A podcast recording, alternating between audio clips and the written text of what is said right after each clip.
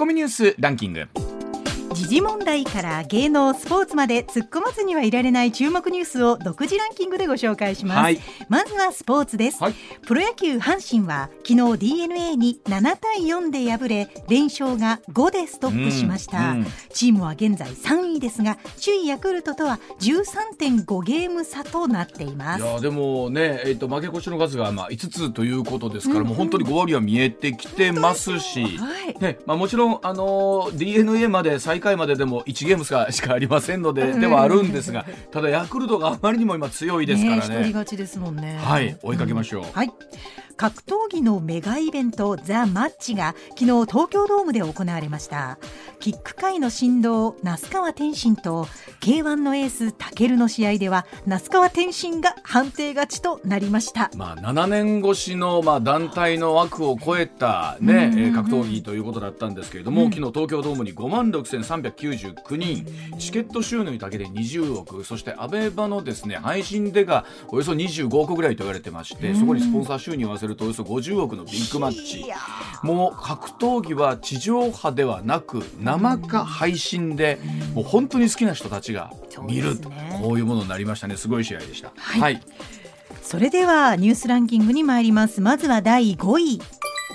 昨日午後3時8分ごろ石川県珠洲市で震度6弱の地震がありました。石川県によりますと怪我人が5人確認され珠洲市内の神社で鳥居が崩壊したということです。気象庁は揺れの強かった地域では今後1週間程度は最大震度6弱程度の地震に注意するよう呼びかけています。ああの北陸の方ではですね、うん、えー、この1年ほどあのちっちゃな地震活動がずっと続いていたということなんですけれども、はい、まあ、本当あのこういった大きな地震があるとね引き続き震度6弱程度の地震ということになりますと、かなり大きな揺れも予想されますので引き続きご注意いただきたいと思います。はい、続いて第4位。高気圧の影響により各地で30度以上の真夏日となった昨日水の事故が相次ぎました。大阪府泉南市ではダム湖で泳いでいた30代の男性が10代の子供を助けようとして溺れて死亡しました。警察は当時の詳しい状況を調べています。あの夏になるとこのニュースがなんか避けられない状況になるのは本当に痛ましいなというふうに思ってます、あの皆さんおそらくね目を離さないようになさってたりっていうことなんですけど改めてこの水っていうものは怖いな、ね、あのなんなら膝ぐらいまで使ってると相当動きもね、ね、あの取られますんでね、えー、合わせてご注意いただきたいと思います、はい、続いて第3位2025年に開かれる大阪・関西万博を運営する日本国際博覧会協会は入場券の価格を大人6000円とする案を固めました、入場券の収入で運営費を賄うため入場者数が伸び悩んでも十分な費用が確保できるよう当初想定していた4800円から2割ほど引き上げることになります。これあの1970年の万博の入場料が800円だったそうで今のお給料との割合からこう比較すると、はい、実は当初想定してた4800円というのは当時の価格設定の非常に近いところみたいなんですよね。そういうことですか。ところがそれを6000円ということは、はいうん、これ入場見込みをどう見てるんだっていうところも感じるんですけれども、ね、なんか6000円ってどう？でもまあ今 USJ とかディズニーランドとかがすごいどんどん上がっていっても行くっていうのを考えるとどう出るか。でも家族4人って考えるとすごい出費ですからねでも考えたら当時の万博の800円も高かったってことよねそうですねそれでも5回ぐらい行った人もいるんですもんねね、はい、続いて第2位は岸田総理は今月末にスペインで開かれる北大西洋条約機構 NATO 首脳会議への出席に合わせて現地で日韓豪とニュージーランドによる4カ国首脳会議を開催する検討に入りました。いずれも NATO のアジア太平洋パートナーである4カ国の首脳が連携を確認し対中国を念頭に自由で開かれたインド太平洋を推進する狙いがあります。改めてこのインド太平洋地域っていうのは経済圏もちろんですけれども、はい、安全保障というところで非常に大きなネットワークを組まなきゃならないということですからね、えこの後のおそらく参議院選挙のニュースの中でもこの辺りは高橋さんに触れていただくかもしれません、はい、続きお願いします、はい、続いて1位はあさって公示来月10日に投票と開票が行われる参議院選挙ですが共同通信社の世論調査で比例代表の投票先は自民党が27.3%で最も多く日本維新の会が7.7%立憲民主党が7%ちょうどでした、はい、ただ投票先についてはまだ決めていないが34.2%あり、うん、情勢は今後変化する可能性があります、はい、えー、この辺りはコマーシャルの後高橋さんにじっくりとお話を伺ってまいりたいと思います、はい、ではお知らせを挟んで高橋先生の登場でございます、はい時刻6時24分30秒参りました。ここからは高橋洋一さんでございます。高橋さんおはようございます。おはようございます。はい、今週もよろしくお願いいたします。よろしくお願いします。はい、まずはこちらからです。参院選あさって公示、争点を消す岸田総理の戦略は成功するんでしょうか。さあいよいよ参議院選挙の公示今週22日水曜日7月10日日曜日投開票となっています高い支持率をキープしている岸田総理国内を回るよりも海外の国際会議を回る戦略で。一方争点としてはもちろんこの価格高騰対策コロナ対応の見直し安全保障原発再稼働などが焦点になってくると思うんですがさあ野党に今度は付け入る隙というのは入ってくるんでしょうか。さあまずは高橋さん先日収録させていただいた特番の中でもですね、はい、北さん争点消してなんならロス増やすことっておっしゃってましたが、どうやらその通りになってきそうですかねこれね。じゃじゃないですか、あの国際会議ばっかりやって、それで国際会議ですからね、当然、岸田さんのあのウエイトをたくさん割かなきゃいけないですよね。うん、だからその通りやってるじゃないですか、これは。考えたら確かに選挙戦入ったら、はい、普通総理クラスっていうのはいろんなところに応援の演説に入るはずですよね。うん。とね、言うのが普通でしたけどね、前の,、あの特番の時も言いましたけど、ええ、あの岸田さんはそうじゃないというと予測したんですけど、私の予測、そんなにいつも間違わないですよ。そうですよ。あのこれ、高橋さん、お聞きしたいんですけど、え、岸田さんは、呼ばれてないんですか、そんなことはないです。あのね、うん、あのはっきり言えば、うん、あのそんなにねお話面白くないんですよ。は っきりおっしゃいましたね。あそれは面白くないからそれで、はい、でもあのあのシュッとした感じがあるでしょ？はいはい、だからあのテレビに出てる方が多分ねイメージいいんですよ。なるほどあの、やっぱり選挙とかではあの弁舌がこうたけた方というか。そう、うん、まあそれでいうとやっぱり小泉さん親子とか田中真紀子さんとかも大人気でしたもんね。面白いんですよね、あの話がね聞いてても、でも岸田さんの話ってね全く面白くないですよ。なんか真面目にまあ、にお話しされる。真面目な方ですよね。そう。あのだからそこはねキャラなキャラクターの問題で真真面目な方なんでね、あの脱線もないしね全然面白くないんですよ。なるほどな。したらおっしゃるようにこうテレビあるいはこの海外でいろんな方の顔を売ってということなんでしょうね。そこであのあんまり喋らないでねあのえ画像だけ出してた方が多分ねあの自民党の,、あの戦略としては正しいんですと思正しいと思いますよ私、うん、逆に今自民党で人気の応援弁士って誰なんですかね。あのね高市さんとかの方が人気が高いんですよ、ね、うん、だからあのあの関西弁でねバンバン喋るしね面白いんですよ話が、ええ、まあやっぱりそうですよね。そこで群衆というかこうねかん、はい、えー、引きつけたらね、あそれとも投票しようかとなるもんな。タオル振って応援されてる方とかいらっしゃいますね、高市さん、でもだから、ううまくね自民党はマーケティング戦略やってるんですよね。でもそれこそでもなんだかんだ言ってもあの特選挙戦をね争うテーマって大きいと思うんですけど、あの、多分いろんな世論調査を見てますと、やっぱり一つは物価対策経済政策っていうのはまあ40%ぐらいの方関心示しているということなんですけど、これどうでしょうね、争点としてね。はい、うん。まあ、当然いつも争点一番上がるあの項目ですねこれはね。そうですね。いつもなんですね。うん、どうですか？いつもです、うん、これどうですか？改めて整理すると各党の中で経済対策っていうものは高さんご覧になっててですね。見ますよ。はい、あの違いっていうのはどういうところで我々見てればいいですか？違いはもうあの非常にはっきりした違いがありましてね。うん。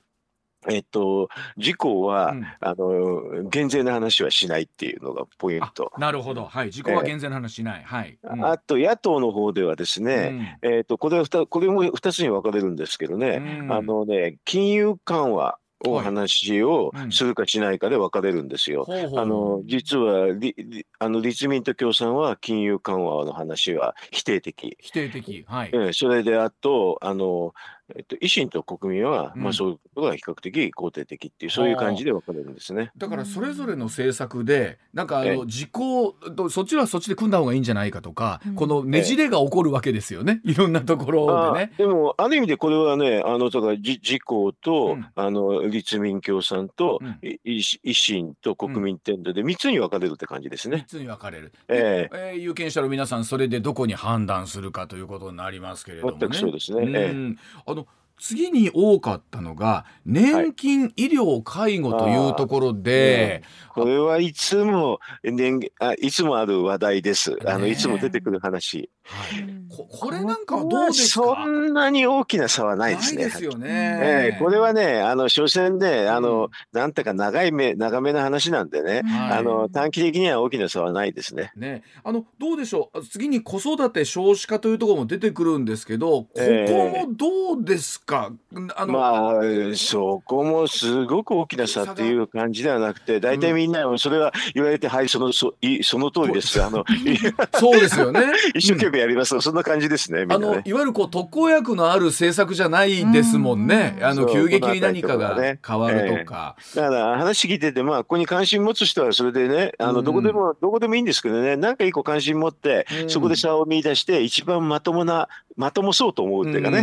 ええ、あのだから一番いい人を選ぶっていうよりかはね、あの要するに相対的に一番まともそうっていうのをね、ね、あの選べばいいんですけどね、うん、あの例えばそれで言うとね例えば物価経済政策っていうのがまあ40%を超えるのは非常によくわかるんですが、例えば、ええ。えー、それこそ今年になって出てきた安全保障の問題だったりとか、うん、原発再稼働みたいな話っていうのは、はい、えっと、そこまで皆さんの中では大きなテーマじゃない。ね、うん、あのね、いつもそうなんです、これは。うん、あの安全保障とか原発再稼働って、うん、あのなんか、ものすごくコアな人は一生懸命話するんですけどね、あの大体2割ぐらいがものすごくあの、ものすごく賛成したり、ものすごく反対したりっていうので、はい、ただ6割ぐらいはね、はっきり言ってどう、まあ、よくわかんない、どうでもいいって感じがいつも多いんです。まあ、これはね、どこの国で見ても一緒です、みんな。そうですか。えーなるほど。生活にはね直結しないっていうイメージがありますもんね。そうそうそうそう、う。ん、生活に直結しするような感じがしないから、うん、あの要するに6割かそこの人はまあまあどっちでもいいやって感じになっちゃうんですよ、まあ、そうでしょうね。あの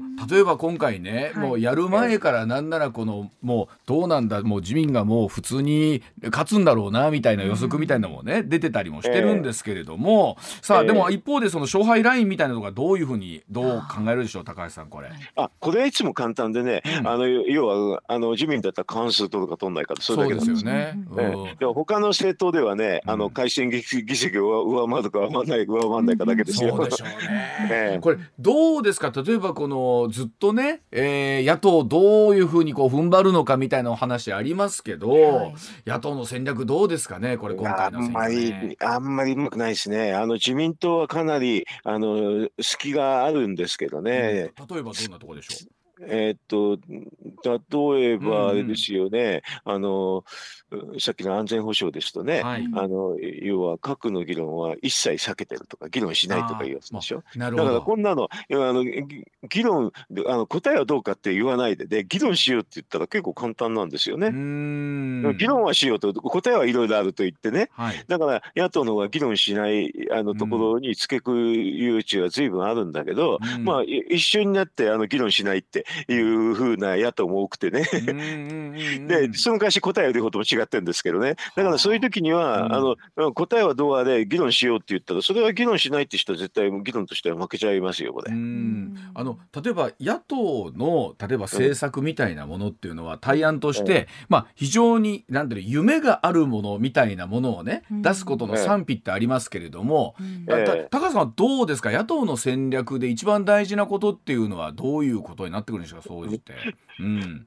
あのなんかととんでもない間違いはやめた方がいいっていうことぐらいしかないんですけどね。とんでもない間違いは出さない。例えばね、さっきの価格対策とかいうときに、金融あの政策やめたら雇用が悪くなるっていうのは、これはもうあのもう理論からもすごく明らかな話なんですよね。でそういう話をみんな平気でしてるっていうのは、ちょっと私にはもう理解不能ですよね。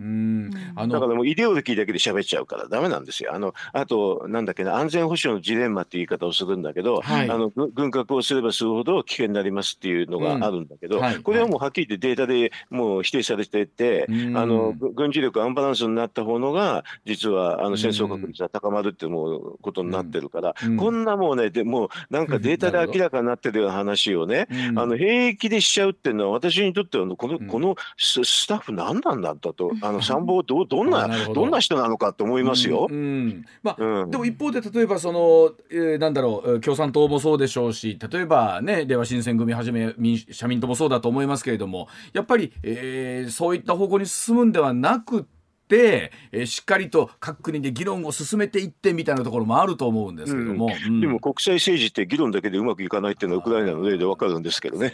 ねあの、まあ、要するに議論だけするんだったら戦争なんかないですよ。でもそ,、うそういうのがでできないっていうのは国内とちょっと違うんですよね。国際政治は要はもう完全に無法地帯ですからね。無法地帯の中でどのように生きるかっていう話があのそれはお花畑であのこちら議論しようとするの向こうは全然思わないってことがよくありますね。ねでも本当にそういうことをあのの国民一人一人が自分どう考えるんだってことを突きつけられたと思いますが、あと、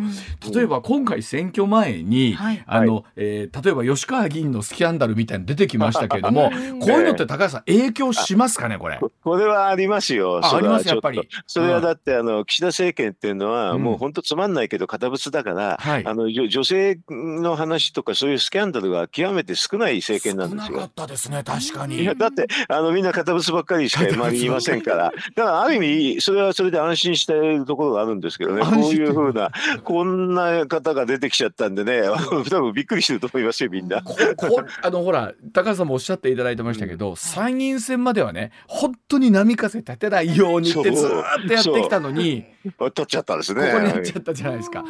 これがこの投票行動にどれぐらい影響してくるのかなと思うんですけども。そうですね。まあ、局所的にはありますけどね。多分でも、あのなんかあの争点隠しっていうかね、あの要するに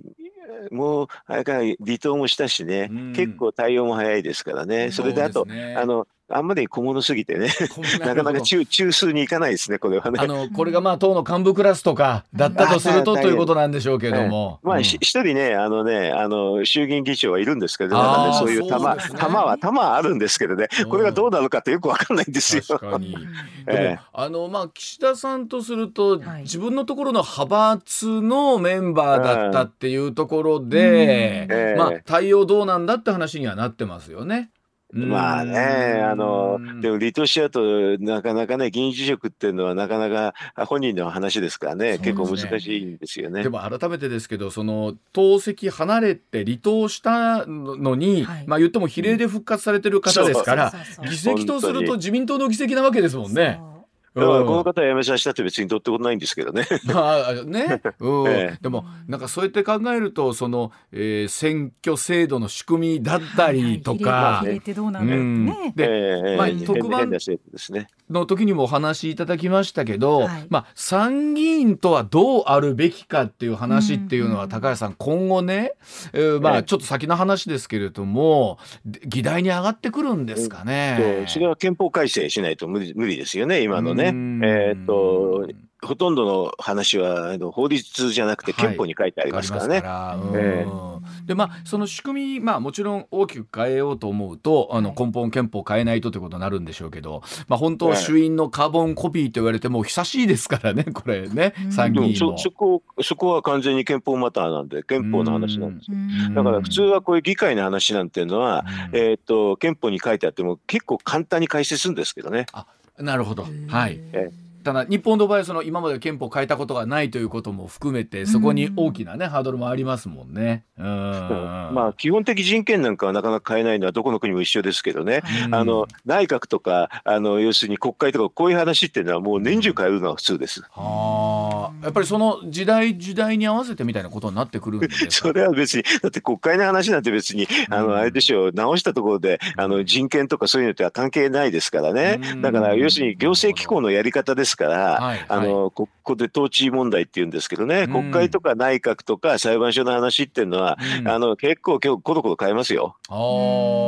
僕らがじゃあ思ってる以上に制度っていうのは他の国では変わってるんですね、議会のあり方みたいなそれはだからあの基本的人権とかねこういう基本権みたいな話とこのようなその、えーと、政府とか国会に関する話っては全く別ですね。仕組みの話と人間の根幹に関わるところも別か、はい、そういうことなんですね。全く別です。はい。えーさあまああのー、まだ投票先決めてないっていう方が、はいはいまあ、いつも選挙では3割から4割ぐらい当然いらっしゃるんですけれども、はい、まあ、今もちろん自民が20何7.3%で共同ではリードしてるんですが、はい、日本維新の会が今のところ7.7、立憲民主7.0ということで、うん、この辺りの勢力図が今後どう変わってくるかでしょうかね。うん、それは自民がもう勝っちゃうっていうのは見えてるんで、うん、そうすると、はい、野党の第一党がどこになるかっていうところになりますよね。もうまあ、だから1番は決まってて、2番手争いっていうことでしょうね。あのまあ、えー、日本維新の会とか比較的政策にね、えー、かなりこう独自色出しているのかなという思いありますが一方で立憲民主のこう、えーと、今後のこう進み方ですよね。選挙戦通じてですけれども。うん、そうですね。だからこれがあの共産党の系の方に行くのか、あの昔の民主党今で国民民主の方に行くのかっていうことじゃない、どちらかっていうことなんじゃないですかね。ね。はい、さああこの後いよいよあさってってね公示されてということになりますが、どうなっていくでしょうか、はい、さあ続いてはこちらでございます、はい。さあ時刻6時40分回りました。高橋さんにこちらもぜひお聞きしたい NTT7 月から原則テレワークに居住地の制限なし出社は出張扱いにという話でございます、はい、さあ NTT グループ社員の勤務を原則自宅でのテレワークとして居住地の制限もなくす新たな制度7月から導入することが分かりました。えグループの主要会社およそ3万人の社員対象ということなんですが、まあ、社員がより自由に働ける環境を用意して優秀な人材の確保につなげたいということです。さあアフターコロナでもテレワークはどうやら広がり続けそうということなんですがさあまず高橋さんこのニュースお聞きになって最初の印象いかがでしょうか？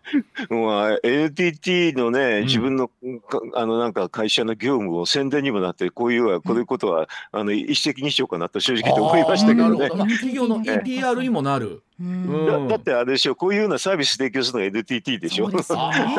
でもそうですよね。テレワークの一番の根幹のネットワーク作ってらっしゃるところなわけだから。そうだからまあそういうのとねあのなんていうかな。あのテレビなんてこテレ会社コマーシャル的な意味もあるのかなって正直と思ったこんなことまでできますよっていうこと体現できますもんね。うん、そうそうですね。えー、あのでもまあ実際に高橋さんも今これテレワークという形でご出演をい。ただいてるわけそうですよ。あの、皆さんはスタジオにおられるんでしょ、はい、だから一回みんなね自宅でやったらどうなんですか全員自宅。高橋さんは、えっと、なんですか、えー、個人的にはそのテレワーク推奨派ですか？しあ全然気にならないっていうタイプですね。ああの今までもちろん例えばねあの財務省ねお勤めだった時ってのは普通に出張して。してらっしゃるわけでしょ？そうですね。だから、うん、みんなよくね、残業でね、遅くまでね、職場にいるんで、私そういうのは、こんなのどこでもできるだろうと思って、すぐ家に家に帰っちゃった方ですけどね。ということは、お役所というところも、テレワークは比較的できやすいっていうことなんでしょうか、うん、そうだって別にあなんかあの工場があってもの作るわけじゃないしね。あのだからあのほとんど文書でしょ、うん、あの書類書類ばっかりだからどこにいてもできちゃいますよね。あのよく言われるね例えばその内部情報の管理とかデータの漏洩みたいなのってこうテレワークの時にあったりしますけどそのあたりっていうのは随分やっぱ改善されてるんですかねここに来て。あの、うん、役所の話でいうとそんな機密情報みたいなのは普段扱わないですから、あのはっきり言ってこななないですよ。国会なんかの想定モードなんてな、うん、もう水なんか水みたいなねどこにも薬もならない話しかないから 機密情報なんか使わないですよ。もう。高橋さんがおっしゃると そうなの毒にも薬にもならそれはそれは国会ですからね、そんなの毒にもなんかすごい話になったら大変じゃないですか。でもそれを役人の皆さんはずっと夜中中作ってらっしゃるわけでしょ、あだからあのねねもうデータを見なくて作れるから、だから私は家で作って、あの想定問題家で作ってポート送っておしまいそんな感じでしたよ。あの大事なデータはあるんですね。あの財務省大事なデータはどっかにああのあるんですけど、うん、それは普段は使わないですから。そんなにみんなアクセスしないんですね。だから本当に重要な話でね、そういう時だけ行けばいいじゃないですかと私は思い。うん、でもあのどうですか？やっぱり当時やっぱり財務省もそうでしょうけども、はい、大蔵省もそうでしょうけど相当皆さん遅くまで残ってらしたんでしょう、えーうん、なんでなんでみんな残って職場でやるのか私はよく理解できなかった。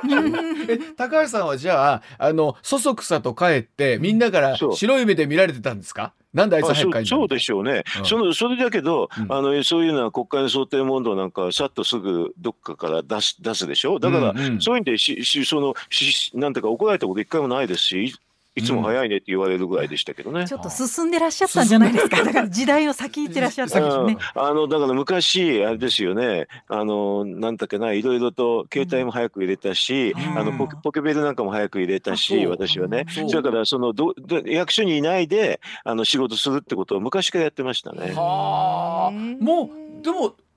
全働いてらっしゃった頃はワープロとかも普通にあった時代ですもんね。もうね。あの、うん、ワープロなんかも役所でね、うん、一番最初に導入してそれでなんか私がまあじ実験者みたくなってやってたってそんな感じでしたから。でもあのすごく前から使ってました。周りの方から見るとそれ便利そうだねにはなりますよね。なってそうですよ、ね、うん、あの役人の時からもう40年ぐらい前ですかね、すごいちっちゃい小型なコンピューターをあの手帳手帳みたいに持ってて、それでそこでポーって打ち込んで、あの会議が終わるとすぐあのプリントアウトしてた出してたんで、結構みんな驚いてましたね。あのでもそんなのは私にとって当たり前であったんで別に普通にやってましたけどね。これ例えばね民間のまあ例えばこういう大きな会社っていうのはおっしゃるように PR の要素も少なからずあると思うんですけど、例えば役所っていうところはそういったものは今進んでるんですか、ええ、全然進んでないからあ。のなんか紙で書けとかもうううる結構面倒くさかったですね。だからこんなのデータでポンとやっちゃえば簡単でそれであの秘密の話なんかほとんど書いてないですからね。役所の文書には。だから全くそんなのは安心してやってましたよ。でもどうでしょう？親役所のそういうなんでしょう？テレワークみたいなのの改革は進んで行かないんでしょうか。ないからみんなあれでしょ？残業するんでしょ？これ何が逆にお役所は規制させるんでしょうね。ね。あの紙が好きな人多いし。確かに最後の最後まで残ってそうですもんね。そういうところ。そう。例えばよくテレワークの時に言われたハンコを押す文化みたいなもの、ハンコを押す文化というかハンコがやっぱり必要だってのはあるじゃないですか日本のデータの場合資料はね。うん、そんなのもでも外からできますけどね。はああのでも一方でこう世界を見るとね、はい、イーロン・マスクさんとかがあのなんか最先端行ってる方がやっぱり会社出てこいみたいな感じの 話もあったりしますよね。あまああのそれはあのいろんなやり方ですからね。あのトップの意向でいろいろあると思いますよ。うん。なんかご自宅でご家族もいらっしゃる中でお仕事するってやりにくくなかったですか？高橋さんは。別にあのだってそんなすごい仕事してませんから。いや例えばですよ。国会の想定問答レベルだったらあんなどこでも書けますよ。家で仕事しててお父さんまた家でも仕事みたいにならなかったんですか？だってそんなのあのなんか締めなんだか時間かけてやってるわけじゃない。ささって書いてすぐパッて出しておしまいですから。お仕事が早いんですね。あのだからあの国会の想定問答とかあんなの本当に簡単ですよ。だって重要な話とかそういうしないでね。のいや書くんですから簡単ですよあれは。おっしゃる通りね。例えば会社の中でも1枚のまあ例えばその1枚とか1つの書類を作るのにねえ何時間もかかる人もいればあのサクッとできる人もいてっていうところは最近よく言われますよね。働きの質みたいなものはね。うんあのだって国会想定問答って過去のね想定問答で95%できちゃうんですよ。そう。あとちょこっと書き直すだけですぐ終わっちゃう。前回の引用できるんですか？そう。そう。ほんならその作業いらんやんとか思うんですけど、私だからこれ AI でできるってずっと昔から言ってたんです。はあ。でもでもそれこそ AI に国を操られていくような気もあのだから国会がくだらないからほとんど同じ質問だからほとんどその前ので対応できちゃうんです。あの想定問答をね、はい、えー、各大臣だったりとか時間皆さんこうお伝えするみたいな、うん、レレクチャーするっていう時間がありますよね。うん、これそれの時だけ言ってた。はあ。だからそれは朝なんで、うん。あ朝、そこの時だけ行って、そこの時だけは言いましたよ。でも、それ前の、うん、あの、書類作りの時は全然大臣とか関係ないですから。あ。の、レクチャーは、やっぱり時間かかるんですか、あの朝の時間だから、もう流れ作業ですよ。要するに、うん、小1時間しかできないですよね。無理ですよね。でも行かないとダメ。人の顔見ながら説明される、うん。そうそうそうそう。それだからそこの時だけは言いましたよ。あの要要点だけみたいなところになるわけなんですね。あ、まあよただ読み上げるだけで。ほとんど 読みでもそうやって思うとなんか国会ってそれでいいのかみたいな話になるんですけどそれは質問がそのレベルしか出ないからそれで対応できちゃう。ということは何ですかその事務方を困らせるようなあんまり質問も来ないんですか？全然来ないですよ。へえ。ってことは何ですかこう書きながらもっとここ攻めてくりゃいいのになとか思ってります山山ほど思いますけどねでもまあ下手に攻められると自分が大変になっちゃうからこの程度でいやいつも思ってました。お互いがシャンシャンなんですね。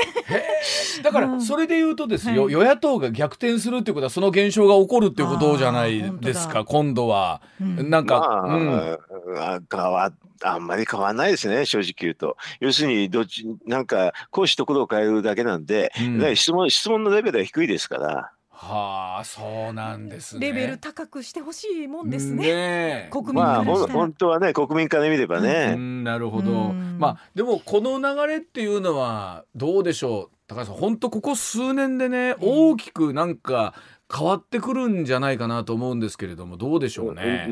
あのテレワークの流れっていうのはごめんなさい。ね、うん、あテレワークね、うん、ああのコロナになったんでテレワークでもいろんなことができるって分かっちゃったんですね。うんね、私の大学もそうですけれど本当は授業にもう対面で全部やんなきゃいけないってんで大きな教室でやるっていうことが普通だったんですけどね、うん、私ねもう最初の時からもうねあのなんていうかな遠隔のリモートの講義でって言って最初急いにやる人少なかったから、うん、どんどんお願いしますって言われたんだけど、うん、今あの結構みんな教室戻ることになってるんですけど、ね、私今でも、もうなんかねオンラインオンディマンドってやつでね、あの全く時間と関係なくてやっやらさせていただいてますね。先生でもたまには先生の肉声聞きたい言うて、せっかく授業料払ってんねんから言うて。だからたまにオンラインであのやるっていうのはやります。ただし大教室はもう私ほとんどなやらないですね。あ大教室やらないんですか？うん、やらなくな大教室でしたらね、オンラインオンディマンドと一緒ですからね、ああれは。そうか、もっと個別の密なあのものだったら大学に行く。あ、なるほど。そうですね。ゼミナールやつはのはありますけれど、あの大教室のやつはもうオンラインオンディマンドに全部移行してますね。そうですね。わかりました。はい。では、お知らせのともっとお話伺ってまいります。六時五十一分です。上泉雄一のエーナー MBS ラジオがお送りしています。時刻6時52分回りました。続いてはこちらの話題です。円安阻止より景気優先。日銀が大規模緩和継続を決定でございます。日本銀行は金融政策決定会合で大規模な金融政策緩和の維持を決めました。まあ、円安を抑えるよりも景気を優先した形となっています。えー、欧米の中央銀行が相次いで金利の引き上げを発表する中なんですがさあ日銀が円安を食い止めるために金融緩和を修正するかが注目されていましたが、えー、結局この緩和の継続を決定したということでございますがさあ高橋さんは常々円安は日本経済にとってプラスというお話ですけれども、まあ、今回大規模金融緩和は継続ということなんですけどこれどうご覧になってらっしゃるでしょうか改めて。こんなの、為替のために金融政策変えたらですね、うん、もうあのセントラルバンクは中央銀行の人としてはね、もう落第点ってなりますから、これはしないですよ。はあ、もうもちろんこの方法だっただろうと。はい。うん。もう、もう、これはあの、為替のために金融政策変えるって最もやっちゃいけないことの一個ですそうなんですね。うん、だからそれは日本のマスコミなんかで平気で言うからね、うん、もうちょっと、もう理解不能です、これは。はあ、ということは、もうもともとそういう想定すらなかったっていうことですかね。いや、それ説明でしたらね、うん、もうなんか世界中のね、中央銀行から、お前何やってんだって、そういうふうに言われておしまいですよ。うん。ん、あの、うん、ごめんなさいどうぞすみませんだから、はい、金融政策を何のためにするかっていうことが基本的にみんな分かってないだけなんですけどね日本の中では。あの本当はこれ雇用のためなんですけどね、はい、ここが多分理解できないからなんか何のためにやってるか分かんなくてあの金融政策っていうのをなんとなく決めてるからっていう思っててで目先円安が大変だからっていうので、為替っていうあの金利よっていう話になるんてるんですよね。はい。はいうん、こんこんなの、もう本当のも、なんかも、もしやったら間違いっていうの典型でね、うん、あの最近でも時々、他の国ではあるんですけどね、うん、あの例えばロシアかなんかルーブルの防衛のために金利上げたとかね、あああんなの全くやっちゃいけないことなんですよ。はあ。あれはあのね、うん、結果的にはルーブルはちょっと上がるんですけれど、うん、逆に為替安くしてた方のが GDP 増えるのに、金利上げて GDP 下げちゃってるんですよ、ね。うんうんうんうんで先生いつもおっしゃるように、えー、っと結局は、えー、働く人たちがいかにね、えー、失業率を下げていくかっていうことをおっしゃってますけれども、はい、そこに全部つながっていくってことですね。そうなんだ。あの、それでね、なんか、なんで日本って変動相場制なんですかってよく聞かれるんですけれどね。要するに、為替なんかは、実は上がっても、あの、安くなっても高くなっても気にしないで、国内の雇用だけに注あの注力しろって、そんだけそういう意味なんですよ。はだからこれは変動相場制ってそういう制度なんでね、うん、それをなんか変動相場制なのに、あの国内のな雇用確保のために注力すべき金融政策を為替に使っちゃいけないって、これだけで終わっちゃう話なんですね、これは。あの実際に例えば10%ぐらい円安になると GDP が1%ぐらい上がるというふうにおっしゃっていた。そうですね、はい、これはどこの国でも一緒です、大体。で、今回、まあ、大体これで9月、10月と比べると20%ぐらい、まあ、ざっくり上がってるのかなというところなんですけど。だから日本のあのの経済成長率2%なんていうのは大体円安で持ってるようなもんなんですけどね。うん、でこの効果っていうのはもうじわじわと出てくる感じですか？出て出てきますよ。その後に、うん、あの企業業績見ればすぐ分かりますけれど、うん、あれでしょ結構最高収益のとこ多いでしょ多いですよね実際出てきましたもんね。でそれが結果的に後で、えー、っと税収って形で跳ね返ってきますね。うん、あの実際に高橋さん以前番組でもね GDP が増えることででこの今円安で逆に困ってらっしゃる輸入業者さんたちに対して、えー、対策をしていくけばいいんじゃないかということだったんですけどもそうですよ、ね、実際具体的にはどういうふうな形の対策ということ？1万家計とかそういうの大変だっていうんだったら、うん、値上げ値上がりしてる品目の、うん、えーと、消費税を軽減税率するっていうのが一番簡単簡単、はい、あとガソリン価格だったら上がってるっていうのが大変だったらガソリン税を減税してあげるっていうのが一番簡単、はい、一番困ってらっしゃるところの税率を下げるっていうことにして買いやすくするということ。そうそう。だから高くなってるもののもう高くなってるものの税金を安くするっていうのが一番簡単な対策です。これあの例えばねこう円安が進んでいくと諸外国からなんかこう文句言われるみたいなことっていうのは今までもちろんあり今までだってこの過去の歴史を見ても、うん、えーと、自国通貨安っていうのは自分の国にはプラスなんですよ、はい、今、はい、私説明した GDP がね、うんうん、増える。でも他の国逆にマイナスなんですよ。はい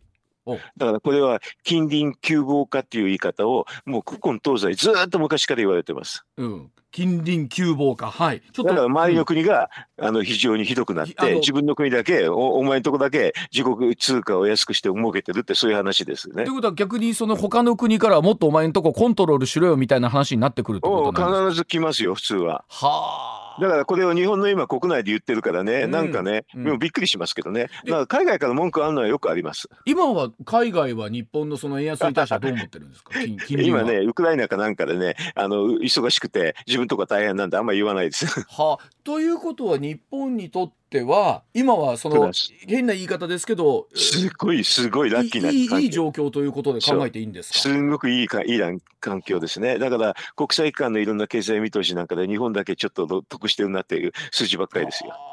ということはこれもしですよ。仮にウクライナ情勢等々がなければっていうそのたらればもおかしいんですがもっとなんかメッセージが来てました？海外から。アメリカから文句言われて大変でしょヨー。ロッパからも言われてはあということは非常に今ラッキーと考えていいってことなんですね。今はっきり言えばラッキーですこれはあ。文句言えない分だけ。うん。であのたじゃあ例えば文句を言われた場合ですよ。どどういうふうな、うん、国際会議でブツブツ言われるから、うん、なんかねえっ、ー、と、えー、なんかそこだったら玉虫色的な言い方をして、うん、適当にははぐらかしながら時に過ぎるのもそんな感じなんですけど。でも適当にはぐらかして、えー、例えば今度円高の方に触れたりするってことができたりするんですか、これはね案外ねあのほっとくとねどっちも動くんで結構あのなんか耐え忍んでるとそのうちもも戻っちゃったりする時もあるんで耐え忍んでると戻って。うん、ってことは海外から何か言われても何かそれに対して、えー、その玉虫色のメッセージをしてやり取りしてますっていうアピールをするということなんですね。うん、当面はそうですね。だからこれはだって自国に有利だからあんまりもあの簡単にね言われてね「はいやめます」なんて言っちゃったら大変だだしね。えー、ということは今例えば円安で苦しんでらっしゃる業者の業界の方っていうのはもうちょっとの辛抱と思ってていいんですかこれあだから国内的にはもういつも文句が出るんででも税収側がさっき上がるって言いましたからね、うん上がった税収っていうのでその対策すればいいじゃないですかそれで、はい、あの GDP 増えるんだから何の問題ないです。はい、一旦一時の時報の後。はい、はいまあ、高橋さんにはねいつもここ30年ね日本の GDP が増えてないという話高橋さんいつもしていただいてるじゃないですか。それがお給料にも反映しないっていう話なんですけど、はい、高橋さん例えば今回のこの、まあ、久しぶりの円安はいよいよそこにそこに向かって進んでくれるのかどうなんでしょう？これをだから、うん、あのチャンスなんでね、うん、こういうこういうのいいチャンスを生かしてね、うん、いろんなことやったらよろしいんじゃないですか？うん。あのでもつい、えー、ねあの、まあ、20年ほど前も一旦過度な円安っていうのありましたよね147円ぐらいまでいった時ってあったんですけどあの時と比べても全然違うどうなんでしょうか？比較してみてっていうとなんですけどああの時以来に円高になってて、そういうのと経済成長してないっていうのは結構パラレルじゃないですか。うん。だから要するに前に戻った方がよろしいんじゃないですか？うん。これ例えばこれを機に例えば岸田さんが打てるというか政府が打てる経済対策みたいなものってのはどうでしょうか？改めて山ほどありますけどね、うん、あのさっきのあれですよね個別の価格上がるのに過去つけて減税みたいにするってことは非常にいいお話なんですよね。このでも今回全然減税の減の字もしないっていうのが岸田政権ですけど、うん、いいチャンスがあるのに逃してますね。はあもうえじゃあ高橋さんからするともったいないなってことですかもう？すげえもうすごいもったいないですよ。うん、海外文句じゃなくてなんかブーストジャンプをあの要するにすごく加速できる環境なのにね、うん、うまくそれを使えないっていうのはもう本当に情けないですね。はあ、やっぱりそこにはあの高橋さんいつもおっしゃるやっぱりこう財務省の考えとかいろんなものがやっぱり出てくるんでしょうかね。うん、大体あのね利利上げするっていうのもお,、お金について支部賃っていうので、うん、あのこれをお金について支部賃を財務省がやると増税になっちゃうんですけどね。だから、あの本当にあれですよね。こういういいチャンス金融緩和の方はね、してて、それで円安になってるんだったら、それを機会としてね、いろんなことをでき,、できますね。できるし、いいチャンスですね。本当にもったいない。高橋さんがおっしゃるブーストジャンプってめちゃくちゃなんかこう、あの、前向きな言葉ですよね。あの、いいいいジャンプができるタイミングなのに。だって、こんな海外文句言わないっていうのは楽でいいじゃないですか。これで日本これで 2%, 2ぐらい下駄入ってるんですから、うん、成長率ですごく楽ですよ、うん、でもそれでいうと本当今例えばさっきもお話ですけど輸入と業者の方で苦しんでる方も今しんどいけどももうちょっとだけ待っててくださいが言えるわけなんですけどね、ま、待っててくださいって言わないでも先に、うん、あのね要するにあの減税して払っちゃうんです、ね、先は減税して払っちゃって。あなるほど。待っててくださいとかそういうのはダメですね経済政策では。はあなるほど。もう先に。今思う時にすぐやっちゃうんですやっちゃう。じゃあそのスピード感も足りない、全然。全然足りないですか？なるほどそうでもそうやってみると改めてですけどもあの各党の、まあ、選挙を含めての経済対策を皆さんどうねご自身の生活も含めて考えるかは これ高橋さんすごい大事な案件ですねこれね本当ね。そうね。いいチャンスですねいいチャンスですね。わ、かりました、はい。じゃあまた来週も引き続きよろしくお願いします。はい、はい、どうもありがとうございました